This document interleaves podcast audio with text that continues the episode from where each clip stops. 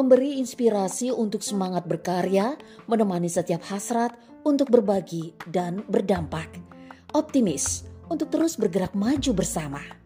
Tak perlu merasa kecil karena semua peran sama pentingnya tanpa harus menyentil. Hexa Radio, produktif, kreatif, dan bahagia.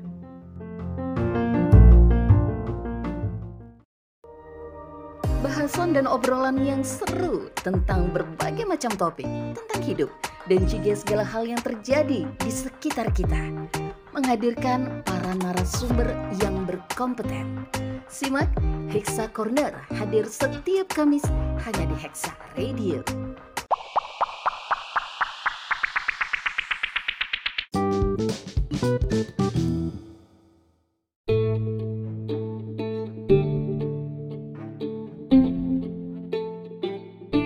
Assalamualaikum warahmatullahi wabarakatuh. Halo, sahabat Hexa kembali lagi di Hexa Radio. Bersama saya Zahra di Hexa Corner. Hexa Corner adalah salah satu program di Hexa Radio Yang akan membahas berbagai macam topik Dan saya akan ditemani oleh narasumber pastinya. Obrolan ringan ini selama 30 menit akan membahas banyak hal yang menarik dan penting untuk kita ketahui Edisi perdana kali ini, sahabat Hexa, saya akan berdiskusi dengan salah satu mahasiswa di Institut Ibu Profesional di Bunda Produktif. Beliau berada di co-hosting pendidikan.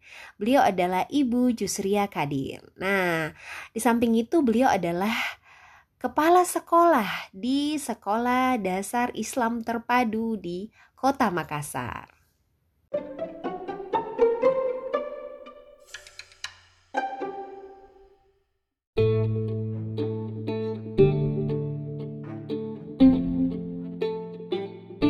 Assalamualaikum warahmatullahi wabarakatuh. Bunda Jusri apa kabar?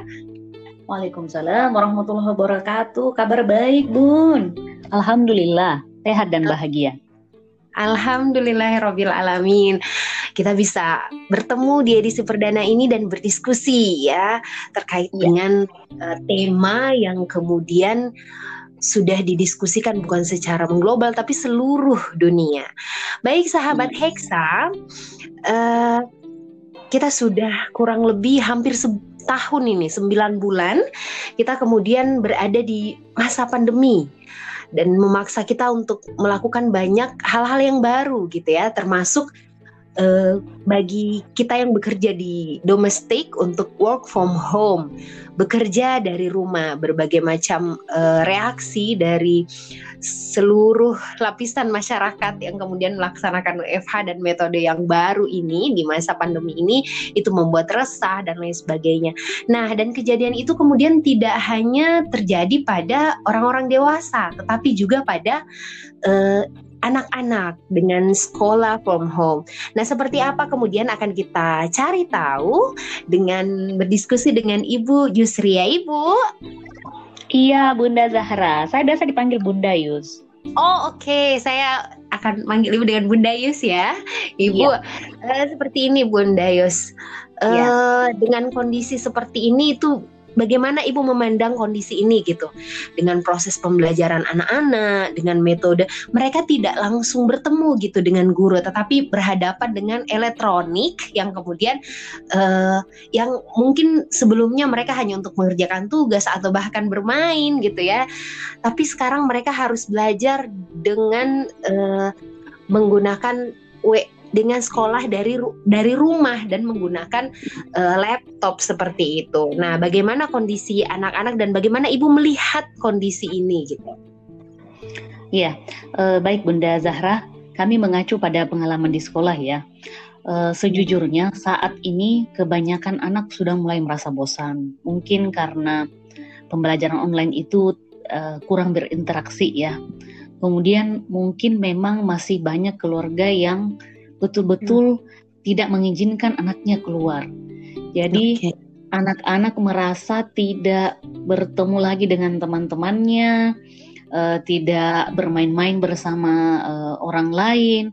Uh, sementara pembelajaran sebagus apa pun dikemas dalam uh, kegiatan pembelajaran online, uh, saya pikir uh, tidak akan semenyenangkan ketika kita bertatap muka, karena interaksi antara manusia itu yang uh, kurang lah ya.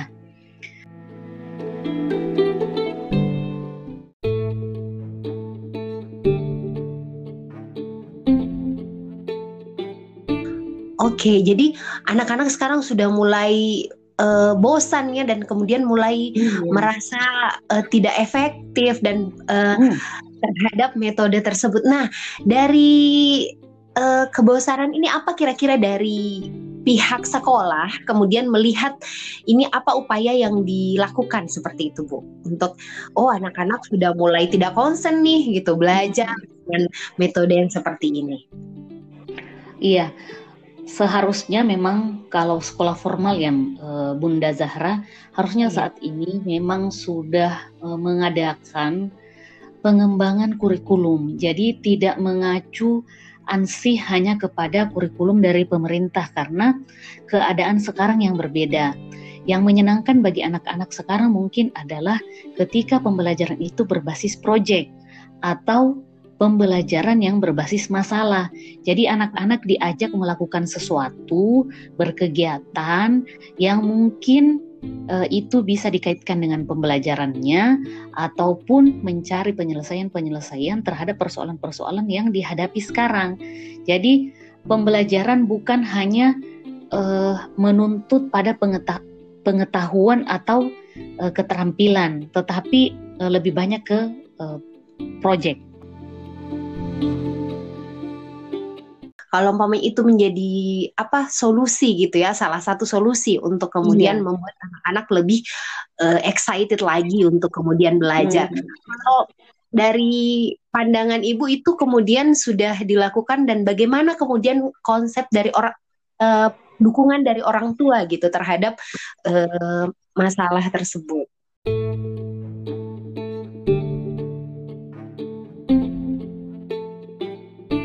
Apakah ada Kalau... upaya kemudian dari orang tua untuk kemudian oh uh, prosesnya ini sudah seperti ini didiskusikan ke sekolah atau seperti apa?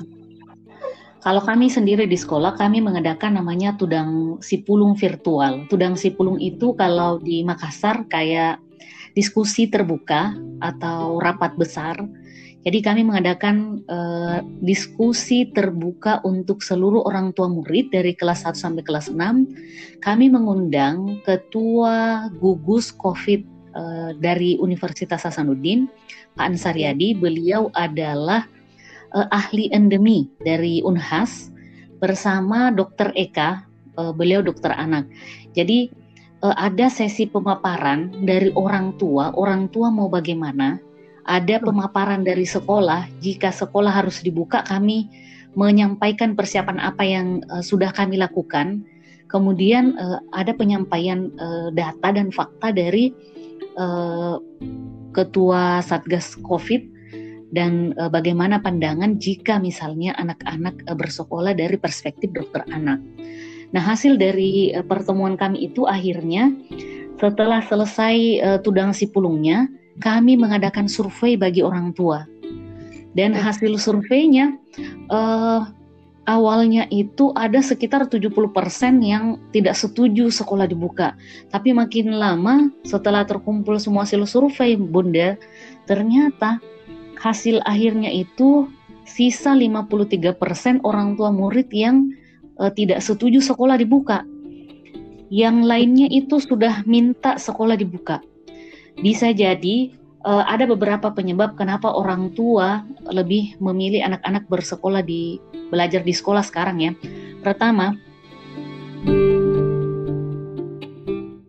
uh, orang tua yang uh, mungkin tidak bisa mendampingi anak di rumah karena sudah pada bekerja ya, sudah harus bekerja sekarang di luar. Kemudian yang kedua, uh, mungkin mulai terasa efek mungkin ada anak-anak yang sudah lebih sering main game, uh, okay. tidak bisa ditolerir, uh, maksudnya sudah tidak bisa diatur lagi penggunaan handphonenya, atau bisa juga karena kebosanan anak-anak uh, di rumah yang membuat orang tua merasa lebih baik anaknya ke sekolah saja dibandingkan hanya di rumah.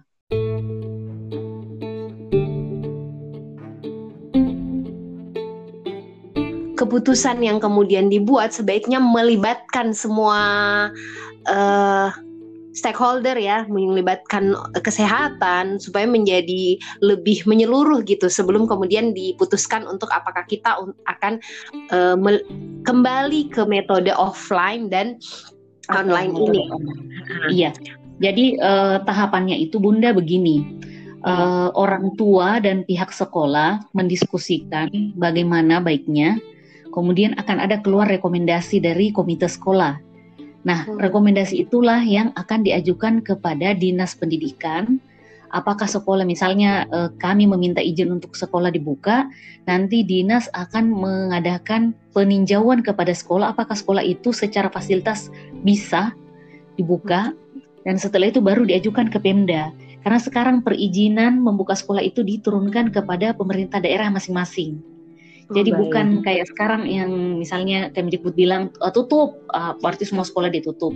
Uh, nanti kebijakan itu uh, dikembalikan kepada pemerintah daerah. Jadi kebijakan terhadap offline dan online ini akan sangat bervariasi ya, tergantung bagaimana kemudian kondisi dari sekolah dan wilayahnya seperti itu. Sampai saat uh, ini sih Makassar belum ini, belum ada penyampaian resmi dari pemerintah daerah ataupun dari dinas bahwa sekolah sudah boleh dibuka atau belum. Tetapi kami pribadi uh, sudah berinisiatif di sekolah mengadakan diskusi dengan orang tua. Begitu kemudian masalah ini sang apa pandemi ini memberikan metode dan suasana yang baru ya yang kemudian yeah. akan membuat anak-anak uh, semakin berubah begitu cara dan responnya. Kalau dari anak-anak sendiri, Bun, apakah mereka yeah. juga secara verbal atau mungkin ada uh, pertanyaan atau secara tidak langsung kemudian uh, dilihat bagaimana uh, responnya tersebut? Oh, lebih excited untuk mau offline atau oh tetap online aja deh gitu tapi di rumah. Kalau anak-anak sih biasanya kalau kita tanya-tanya saat pembelajaran online, mereka akan lebih memilih uh, belajar langsung di sekolah. Pertama okay. mungkin uh, itu ya Mbak, menurut saya sih karena anak-anak nggak bisa bermain lagi dengan teman-temannya kalau di nah. rumah. Tetapi yep. uh, bisa jadi ada memang anak-anak yang sudah paham tentang kondisi sekarang yang mungkin misalnya orang tuanya dokter atau tenaga kesehatan. Jadi eh, anaknya itu pun paham bahwa belum boleh keluar. Tetapi hmm. kalau dipresentasikan, sebagian besar anak-anak eh, memilih belajar di sekolah. Mereka jauh lebih tertarik, jauh lebih ya. bersemangat begitu karena ya bukan hanya belajarnya tapi bermain hmm. dengan dengan teman-temannya. Nah, kalau dari metode nih Bun dan hasil belajar hmm kan kita sudah melewati dua semester, hampir dua semester ya, hampir yeah. dua semester ini. Kemudian kalau kita lihat uh, dari kalau tadi mungkin secara bertanya seperti itu, bagaimana konsep ibu-ibunya yang kemudian bisa mendampingi dan tidak. Nah kalau dari hasil pembelajarannya sendiri dengan metode online ini, yeah. yang kemudian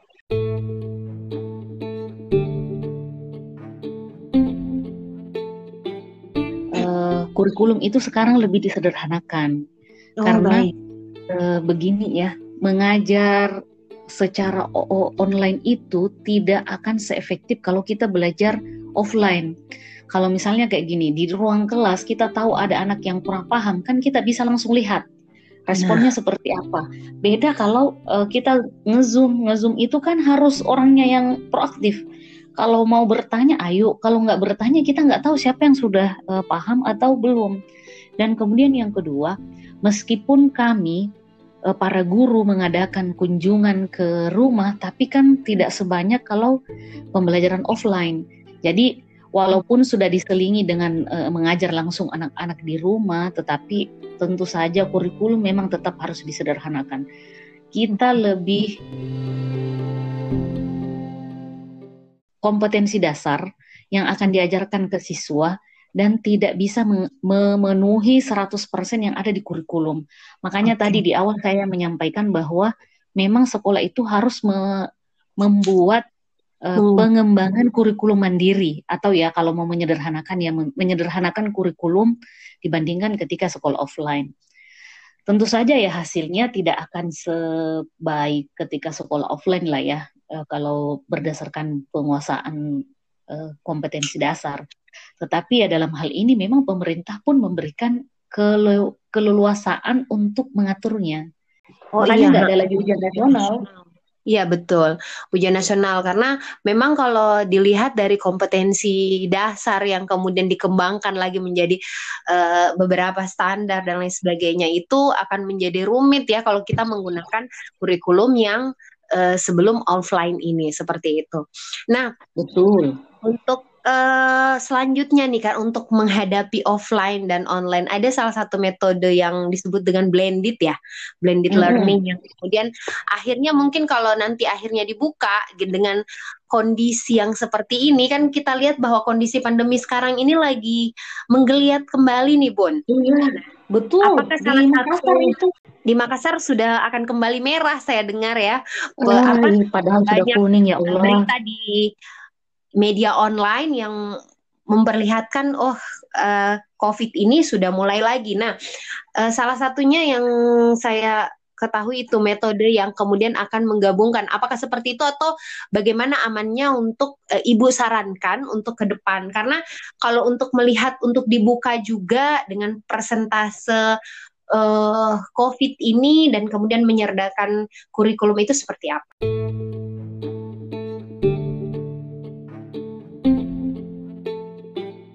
Kalau mau sekolah dibuka, saya pikir uh, untuk kondisi sekarang, uh, terutama di Makassar, sepertinya masih berat.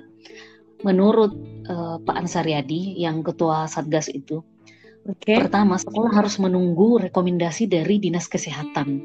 Jadi bukan, misalnya kayak begini, uh, kan ada tuh persyaratan sekolah boleh dibuka, misalnya mampu uh, mendesinfektan uh, kelas, kayak begitu ya bisa menyiapkan ruang kelas yang berjarak, misalnya minimal 1,5 meter antara satu kursi dengan kursi. Tidak okay. boleh melakukan kontak fisik. Uh, hanya setengah dari jumlah siswa yang ke sekolah, kayak seperti itu. Tidak boleh ada kantin, uh, mobil jemputan atau ekskul itu tidak boleh. Harus wajib memakai masker uh, dan kalau bisa pakai face shield. Uh, bukan bukan menjadi sebuah patokan utama ketika okay sekolah mau dibuka. Tetapi patokannya itu adalah uh, menurut beliau ya, yang pertama ya. harus diperhatikan di sekitar uh, daerah di mana sekolah itu berada, apakah transmisi di daerah tersebut sudah rendah.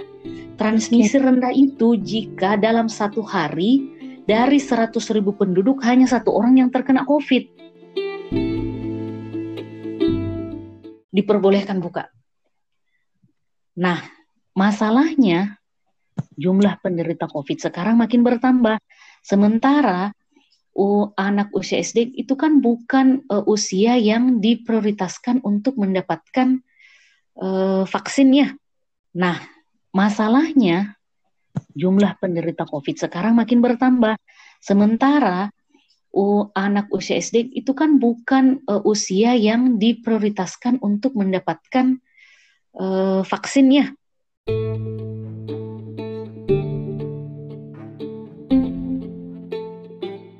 Yang masalah, yang masalah sebenarnya, kalau dibandingkan jumlah penderita COVID ya antara uh, misalnya usia orang dewasa dengan anak, anak itu sekitar 1,5 persen dibandingkan orang dewasa itu 3,65 untuk usia 20 sampai 29, 30 sampai 39 tahun itu eh, sekitar 6 persen, 40 sampai 49 itu sekitar 4,77 persen, anak itu hanya sekitar 1,52 persen. Masalahnya anak bisa menjadi penyebar virus dari dia ke orang yang ada di rumahnya. Jadi hmm. mungkin anak nggak nggak kena, tetapi misalnya di rumahnya ada orang yang autoimun, ada orang yang uh, punya penyakit uh, yang kira-kira membuat dia lebih mudah terserang virus. Nah, itu yang dikhawatirkan ketika anak keluar dari rumah dan bertemu dengan uh, banyak orang.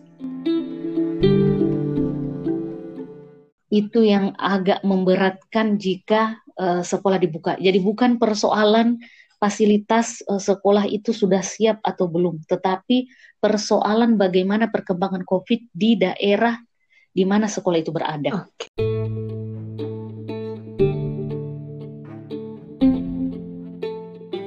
Bukan cuma tentang kesiapan sekolah ya dan kemudian bagaimana ya. persetujuan orang tua yang anak yang ya, sudah mulai bosan kurikulum yang kemudian hmm. akan kita uh, kemas kembali supaya uh, kembali menghasilkan pembelajaran efektif tetapi tetapi bagaimana kondisi di sekitar sekolah gitu ya karena memang hmm. dengan angka yang kecil dari anak-anak bisa menjadi barrier untuk uh, orang tua mereka gitu di rumah atau mungkin nenek kakek mereka gitu yang meningkatkan Betul. Uh, angka korban dari COVID-19 ini. Benar-benar menjadi sangat dilematis ya, Bun. Bagaimana kemudian sekolah ini dibuka gitu. Jadi keputusan untuk ini belum menjadi final ya, belum menjadi fix di akhir di awal tahun 2021. Apalagi dengan kondisi yang seperti ini, peningkatan COVID yang semakin bergejolak seperti itu. Dan ini bukan hanya di Indonesia, pun, tapi hampir dikatakan di seluruh dunia seperti ini. Nah, eh, otomatis kita harus memberikan solusi ya terhadap pembelajaran juga. Bagaimana kemudian yang yeah. Bunda beri, eh, berikan tadi bahwa akan ada kurikulum, harapannya kurikulum dari pemerintah, kemudian metode-metode pembelajaran yang membuat anak tidak bosan seperti itu. Uh, dari Ibu sampaikan tadi untuk kondisi yang seperti itu ya, dan itu juga sangat bermacam-macam untuk sekolah-sekolah di berbagai uh, macam di pulau di di Indonesia. Pembukaan belum ada berarti metode yang kemudian disarankan untuk ibu untuk seluruh pendidik mungkin dia uh, menghadapi 2021 nih Bu karena sudah mau masuk ke semester 3 gitu ya. Seperti apa?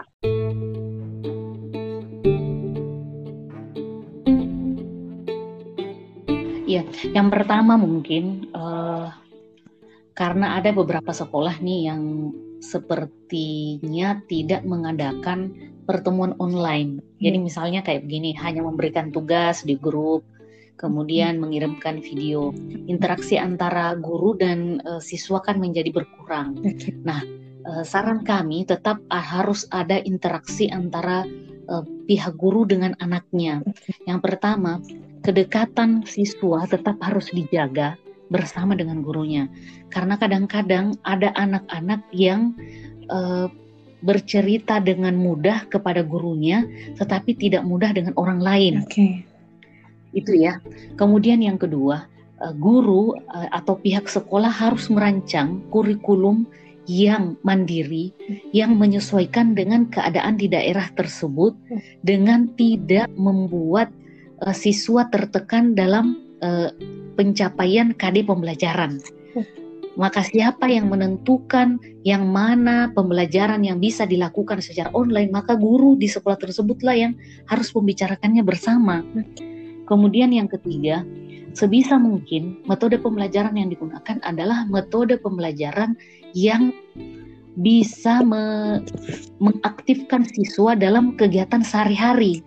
Jadi bukan hanya sekedar mohon maaf misalnya hanya membaca buku, mengerjakan latihan soal, tetapi mungkin uh, dengan kegiatan-kegiatan proyek misalnya yang berbasis keluarga, misalnya memasak, membersihkan rumah, kegiatan-kegiatan yang uh, bisa dikerjakan di rumah dan menjadi sebuah kegiatan yang merupakan variasi dari kegiatan pembelajaran yang bisa membuat anak-anak tidak bosan menjalani hari-hari di masa pandemi ini. Metode pembelajaran saya pikir uh, setiap sekolah dan guru harus mencari yang mana yang paling pas dengan siswanya hmm. karena mungkin tidak bisa kita samakan semua ya Mbak apakah misalnya uh, sekolah kami dengan uh, pangsa pasar uh, sebegini uh, cocoknya yang begini okay. atau yang uh, pangsa pasarnya bagaimana uh, cocoknya bagaimana. Tapi contoh misalnya kayak yang kami lakukan sekarang ini setelah penerimaan uh, setelah ujian kami mengadakan pasar online untuk anak-anak. Uh, Jadi anak-anak berkreasi di rumah, boleh masak-masak uh, bersama keluarga, kemudian uh, menjualnya di uh, kami menyebarkan informasinya di grup-grup orang tua. Oh, sure. Jadi anak-anak punya kegiatan uh, mengisi uh, hari-harinya itu dengan sesuatu yang uh, berprojek. Proyeknya itu adalah proyek entrepreneurship, hmm. tidak menjadi tidak membuat uh, karena masa pandemi ini membuat kita menjadi uh, kurang kreatif dalam uh, melakukan kegiatan-kegiatan sekolah. Okay, okay. Dan alhamdulillah uh, antusias orang tua uh, cukup baik, anak-anak juga jadi belajar ya. Belajar mungkin masak-masak. Ya minimal bantulah orang tuanya mengerjakan apa yang dia jual. Kemudian anak-anak juga belajar mencari uang sendiri. Nah, uh, menarik ya Bun. Uh, itu mungkin sangat bermanfaat untuk kita semua, bukan cuma untuk para pendidik sebenarnya ya dari poin dan saran yang disampaikan kepada ibu, tetapi juga dari orang tua untuk kemudian uh, tetap menjaga semangat anak-anak dan kemudian berkoordinasi dengan pendi uh, guru gitu ya untuk melaksanakan uh, pembelajaran di uh, rumah seperti itu dan bagaimana metode yeah. interaktif ini tetap melakukan uh, interaksi antara guru dan uh, siswa guru. seperti itu ya. Uh, menarik Betul. sekali. Dan ini mudah-mudahan perbincangan ini bisa didengarkan oleh sahabat Hexa dan kemudian bisa me segera mencari gitu. Oh, metodenya seperti ini atau mungkin di sekolah-sekolahnya yang kemudian belum mengaktifkan seperti apa pertemuan walaupun mungkin dengan sarana yang ada gitu ya. Kita tetap uh, kreatif untuk menyambungkan dari guru maupun ke uh, anak didiknya anak kita di rumah untuk berinteraksi. Dan banyak manfaat-manfaat yang kemudian bisa diperoleh. Seperti tadi e, menarik sekali ya pasar online dan mungkin proyek-proyek rumah yang lain. Sehingga anak-anak e, bisa kita hantarkan bukan cuma dari kognitifnya gitu ya di kompetensi dasar yang dibutuhkan tetapi juga bisa memper apa ya memperkaya mereka dalam menyelesaikan masalah-masalah yang ada di rumah. Seperti itu ya Bun. Baik. Betul uh, Bunda Zahra kami di CH uh, eh, tiga iya. di oh, iya. pendidikan kami bikin itu uh, blog Serabi Belajar. Nah di situ uh, kami membahas beberapa kegiatan yang bisa dilakukan bersama anak di rumah.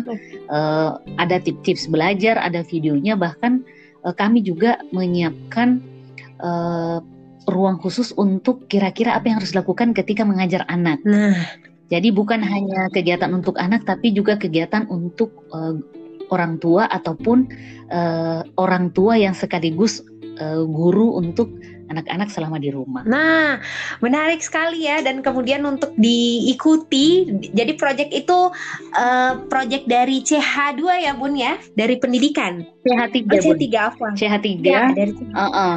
Serabi belajar, blok Oh, uh, ada blok, blok Serabi belajar. belajar Oh iya. Iya. Jadi mungkin para sahabat Hexa yang kemudian ingin uh, penasaran gitu seperti apa kemudian metode yang menarik untuk mendampingi anak atau men para pendidik yang kemudian sudah uh, kehilangan uh, apa metode gitu ya yang ABCD sudah tidak ya. siapa tahu ada metode yang kemudian belum ditemukan atau bahkan tidak terbayang gitu ada di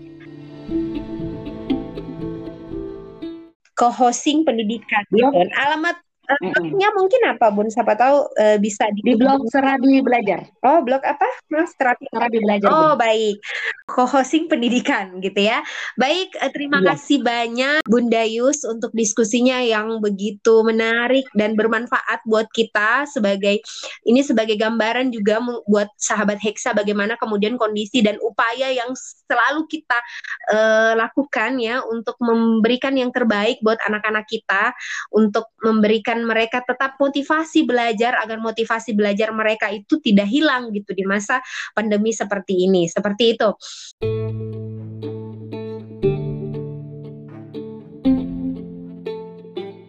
Baik sahabat Hexa, kita berada di penghujung acara di Hexa Corner ini. Semoga bermanfaat, tetap kreatif, produktif, dan bahagia. Assalamualaikum warahmatullahi wabarakatuh.